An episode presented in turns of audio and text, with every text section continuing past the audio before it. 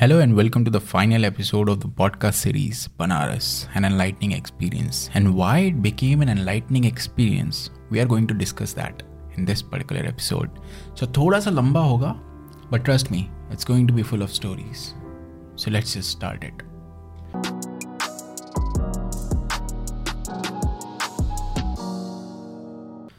life में अगर आप किसी चीज़ से बेहद प्यार करते हो ना, चाहे वो कोई काम हो या इंसान हो या कोई चीज़ हो तो उसमें अगर ज़रा सी खरोच भी आ जाती है ना तो आप डिस्टर्ब हो जाते हो।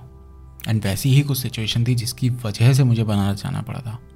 एक तरफ़ कुछ रिश्ते थे जो हमसे पीछे छूटते चले जा रहे थे और एक तरफ़ हमारा काम था जो हमसे दूरियाँ बनाए जा रहा था। और हम बीच में खड़े बस ये दुआ कर रहे थे कि कोई तो हमें बचा लो यार, कोई तो इन्हें रोक लो। बट कहते हैं ना कि आपको अपनी जंग खुद ही लड़नी पड़ती है। लोग ज़रूर साथ देते हैं, बट लड़ना आपको ही पड़ता है। तो बस हम भी अपनी जंग लड़ने खुद से निकल पड़े थे। हमारे काम में स्टोरेज डिवाइसेस की बहुत ज़्यादा इंपॉर्टेंस होती है। और अगर वो मिसप्लेस हो जाएँ या कहीं खो जाएँ तो समझ लो आप बर्बाद हो गए हो। और वैसा ही कुछ हमारे साथ हुआ था। तो बात है नवंबर 2020 की, हम कोविड से रिकवर हुए ही थे। और उसके बाद हमारे shoots back to back align थे। और हमारा जो काम है, उसमें ट्रैवल बहुत ज़्यादा इन्वॉल्व होता है। इतना टाइम नहीं मिलता कि हम घर जाके उसका बैकअप बना सकें प्रॉपर तो हम लैपटॉप और हार्ड ड्राइव अपने साथ कैरी करते हैं। अब समय की थोड़ी पाबंदी रहती है शूट्स में, इसलिए हम हार्ड ड्राइव में बैकअप बना लेते हैं। और वही हमने किया भी। बट खेल ये हो गया कि हमारा सेकेंड बैकअप बनाने से पहले वो हार्ड ड्राइव कहीं मिसप्लेस हो गई और हमसे खो गई। इसको ऐसा समझिए कि पचास साठ लोगों की खुशियों का ज़रिया आपके पास था और उसको आपने कहीं खो दिया। और ये सोच के ही मेरी रूह काँप जाती है कि हमने किस तरह से उस टाइम उन चीज़ों को मैनेज किया था। बट खैर, वो लंबी कहानी है कभी और के लिए। बट ऐसे ही बहुत सारे सवालों के जवाब ढूँढने हम बनारस गए थे। काफ़ी लोगों ने बताया और समझाया भी कि थोड़ा पेशेंस रखो, समय के साथ चीज़ें मिल जाएँगी। एंड वो झूठी दिलासा नहीं दे रहे थे, वो उनकी गट फीलिंग थी कि मिल जाएगी। एंड वैसा ही हुआ। हमें बैकअप मिल गया। अब आप सोच रहे होंगे इसका बनारस से क्या कनेक्शन है? कनेक्शन है। और वो ये है कि तेईस जनवरी को अस्सी घाट के उस मंदिर के सामने किसी ने हमारे लिए दुआ मांगी थी। और अगले ही दिन, चौबीस जनवरी को वो कबूल हो गई। चौबीस जनवरी को वही हमारे पास खबर आ गई थी कि बैकअप मिल गया है। And sorry for being so dramatic but जिस तरह एम एस धोनी मूवी में प्रियंका उस फ़्लाइट पे धोनी को बोलती है ना कि that you will have a great match tomorrow and it's just one of those feelings वही सेम चीज़ हमारे साथ हुई। I had a great match next day हमें हार्ड ड्राइव मिल गई एंड uh, बस हमारे केस में प्रियंका कोई और थी। और कहते हैं ना कि कुछ पुराने रिश्ते जब टूटते हैं तो कुछ नए रिश्ते बनते भी हैं। एक वही नया रिश्ता था। और ये उसी मंदिर के सामने बन रहा था और हमें खबर भी नहीं थी। तो बेसिकली जिन सवालों के जवाब ढूँढने हम बनारस गए थे अब वो सवाल एग्जिस्ट ही नहीं करते थे। खैर रिश्तों की डोर अभी यहाँ पे ख़त्म नहीं होती। कुछ रिश्ते और हैं जो बने पुराने थे बट इस बीच वो और स्ट्रांग होते चले गए। कॉलेज से निकलने के बाद जो हमारी फ्रेंडशिप्स होती हैं रिलेशनशिप्स होती हैं, वो कहीं बिखर से जाते हैं। हर कोई अपने काम में, अपने करियर में बिज़ी हो जाता है और दोस्ती कहीं पीछे छूट जाती है। और कुछ रिश्ते बाउंस बैक करते हैं बट वो हमें काफ़ी बाद में समझ में आता है। कॉलेज से निकले हुए चार साल हो गए थे और अतिशय से मिले हुए भी। वो बैंगलोर और पुणे में अपने जॉब के चक्कर काट रहा था और हम लखनऊ में अपना बिज़नेस सेटअप करने की कोशिश कर रहे थे। ऐसा नहीं है कि बात नहीं हुई बट पर इस व्यस्त जीवन में समय निकाल के मिलना थोड़ा मुश्किल सा हो जाता है, और वही हुआ। पर शायद आगरा से बनारस एक दिन के लिए सिर्फ़ मिलने आना अपने दोस्त से शायद इसे ही दोस्ती कहते हैं। तो भाई साहब 24 जनवरी की सुबह पहुँचते हैं बनारस, और उनको देखते हम तो दंग रह जाते हैं कि भैया जिस अतिशय को हम जानते थे, वो ये तो नहीं थे। बाल लंबे, दाढ़ी लंबी मतलब मानो कि बनारस के लुक के लिए ही वो इतने टाइम से रुके हुए थे। और फिर उनका स्वागत भी हमने चाय और मैगी के साथ ही किया। और कुछ समय अस्सी घाट पे बताया और फिर निकल पड़े आगे मंदिर की ओर। बस मलाल इस बात का है कि हमने उस समय अपने एक जूनियर को बुला लिया था, अभिषेक को। और वो भाई साहब भी बनारस में ही रहते हैं। तो उनको हमने बुला लिया था और जो टाइमिंग थी हमारी, हमारे मंदिर जाने की टाइमिंग और अभिषेक के अस्सी घाट पहुँचने की टाइमिंग मैच हो गई। तो अब अतिशय का मंदिर जाने का बहुत मन था, इसलिए अतिशय को हमने कहा तो मंदिर पहुंचो, हम अस्सी घाट वापस जाके अभिषेक से मिलते हैं तो वापस यहीं आ जाना। बस इसी बात का मलाल था कि उतनी दूर से वो आया बंदा और हमने उसे अकेले मंदिर में छोड़ दिया। अभिषेक से हमारी बातें बहुत बार हुई हैं, चीज़ों को लेके स्टोरीज को लेके बहुत बातें हुई हैं बट कभी मुलाकात नहीं हुई थी। और वो पहली बार था कि हम अभिषेक से मिल रहे हैं। हालाँकि ऐसा लगा नहीं कि हम पहली बार मिल रहे हैं, क्योंकि मिलते ही हाथ मिलाया, गले मिले और निकल पड़े कुछ तस्वीरें निकालने। और उतनी ही देर में अतिशय मंदिर से वापस आ चुका था। थकान काफ़ी हो गई थी, इसलिए हमने घाट के किनारे बैठना ही मुनासिब समझा और तीनों पैर डाल के गंगा जी में आराम से बैठने लगे।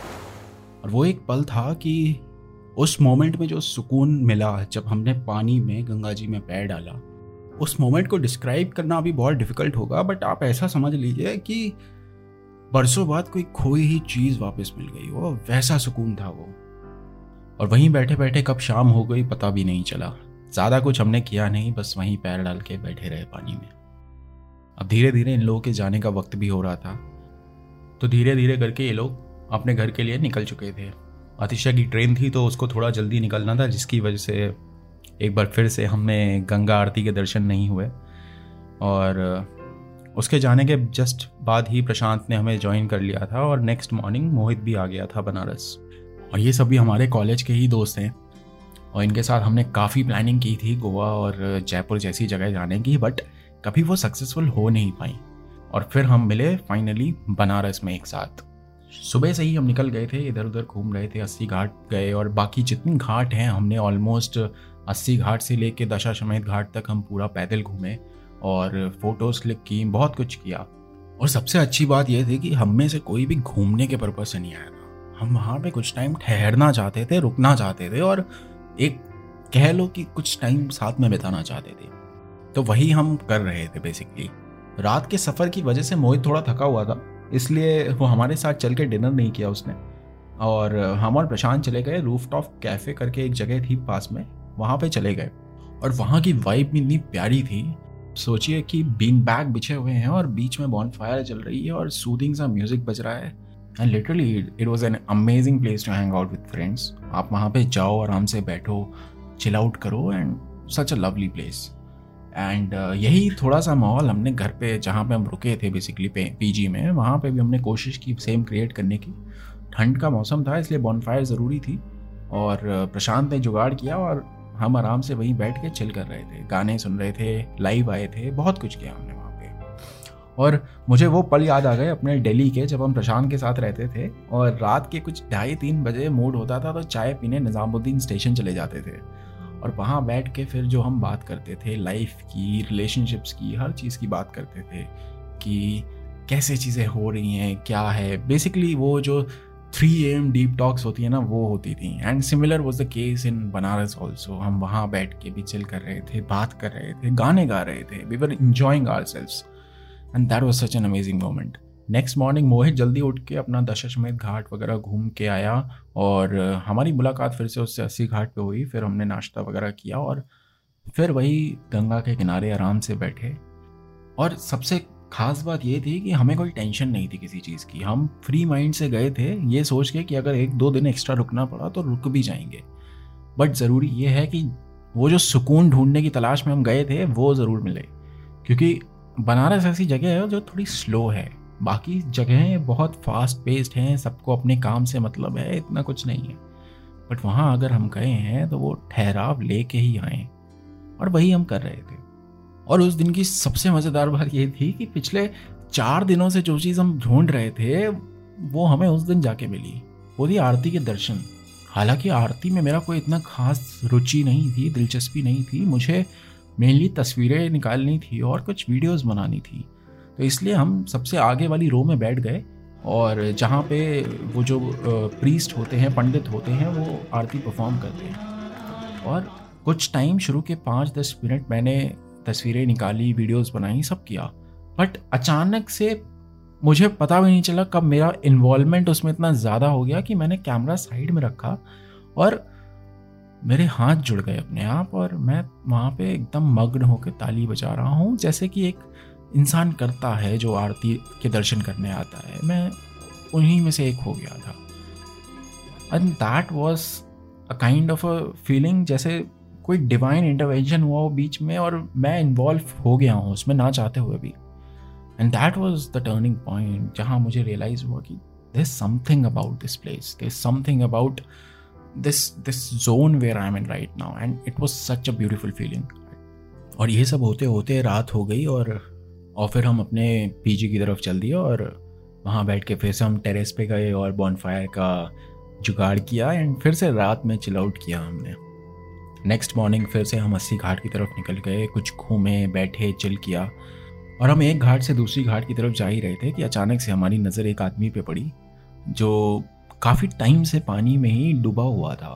पहले मुझे समझ नहीं आया ये हो क्या रहा है, क्योंकि वो पूरी तरह से डूबा था, सिर्फ़ उसके बाल नज़र आ रहे थे। और हम वहाँ पे कुछ करीबन पंद्रह बीस मिनट बैठे और वहाँ बैठे रहने के बाद भी वो इंसान निकला नहीं। पहले तो थोड़ी बेचैनी हुई और कुछ सवाल मन में आने लगे कि ये कर क्या रहा है। फिर लगा कि शायद ये कोई डिवोशन का तरीका है इनके और जैसा कि बनारस में अक्सर होता रहता है। बट उस टाइम सवाल कुछ अलग थे। सवाल ये थे कि क्या ये एक्चुअली में इतना ज़रूरी होता है कि हम अपने आप को इतना सफ़र कराएँ कि हम भगवान को प्लीज़ कर सकें? और वो पर्टिकुलर मोमेंट देख के मुझे पीके फ़िल्म की याद आ गई कि किस तरह से उसमें दिखाया जाता है कि लोग नंगे बदन सड़क पे रोल कर रहे होते हैं और ये सब कर रहे होते हैं। मेरी उन पे, उनकी आस्था पे सवाल नहीं था।